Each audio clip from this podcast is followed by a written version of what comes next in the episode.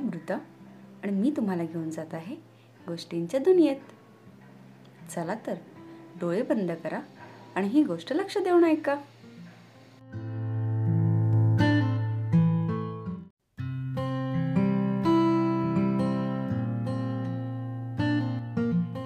आजची गोष्ट आहे लोभाचे फळ.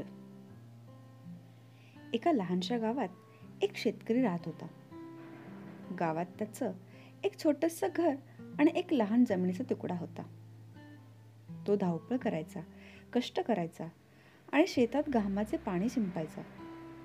पण तेवढ्यावर त्याचं मात्र भागत नव्हतं. संसार प्रपंच कडेला लावताना त्याला अनेक कष्ट पडत. एक दिवस तो शेतकरी आपल्या शेतात जात असताना बांधावरच्या वारुळाशी त्याला एका नागराजाचे दर्शन घडले. प्रथम तर तो जरासा घाबरलाच. पण दुसऱ्या क्षणी त्याने स्वतःला सावरले. त्याच्या मनात विचार आला की हा नागराज या जागेचा क्षेत्ररक्षक तर नसेल ना?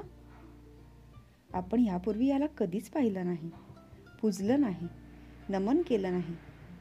हे काही बरोबर नाही. असा विचार करून तो हात जोडून त्या नागराजाला म्हणाला हे नागराज मला क्षमा कर. आणि माझी वाट सोड. त्या भोळ्या शेतकऱ्याची ती प्रार्थना ऐकून नागराज आपल्या वारुळात निघून गेले. आणि शेतकऱ्याची वाट मोकळी झाली.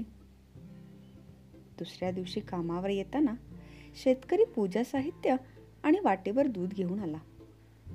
त्यानं पाहिलं तर आज नागराज काही तिथं नव्हते. थोडा वेळ वाट पाहून प्रार्थना करूनही नागराज काही बाहेर येईनात. मग शेतकऱ्याने वारुळाची पूजा केली. नमस्कार केला आणि दुधाची वाटी तिथं ठेवली. हे नागराजा या नैवेद्याचा स्वीकार करा अशी प्रार्थना केली. वाटीवर एक मोठं पान झाकण म्हणून घातलं आणि तो आपल्या शेतात गेला. संध्याकाळी कामावरून परत येताना तो परत त्या वारुळापाशी आला. त्यानं नमस्कार केला. तोच त्याचा हात त्या वाटीला लागला. वाटीत दूध नव्हतं ते नागराजांनी कधीच प्यालं होतं.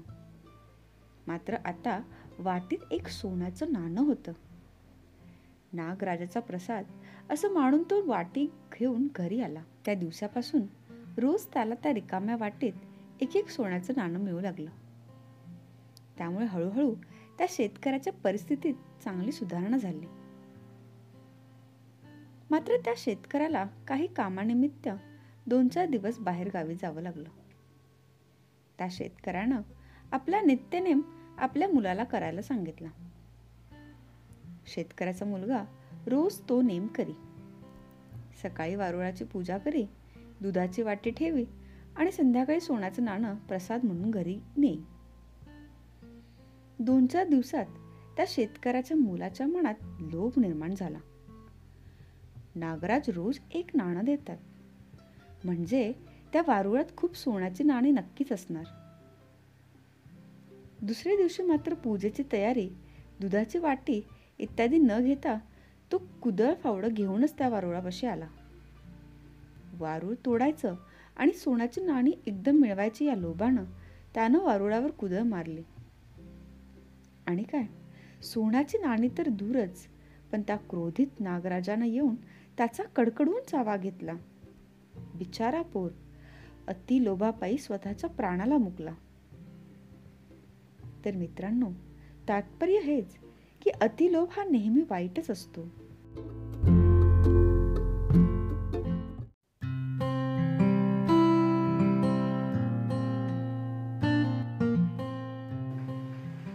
तुम्हाला जर गोष्ट आवडली असेल तर जरूर कळवा. माझे इंस्टाग्राम हँडल आहे गोष्टींची अंडरस्कोर दुनिया.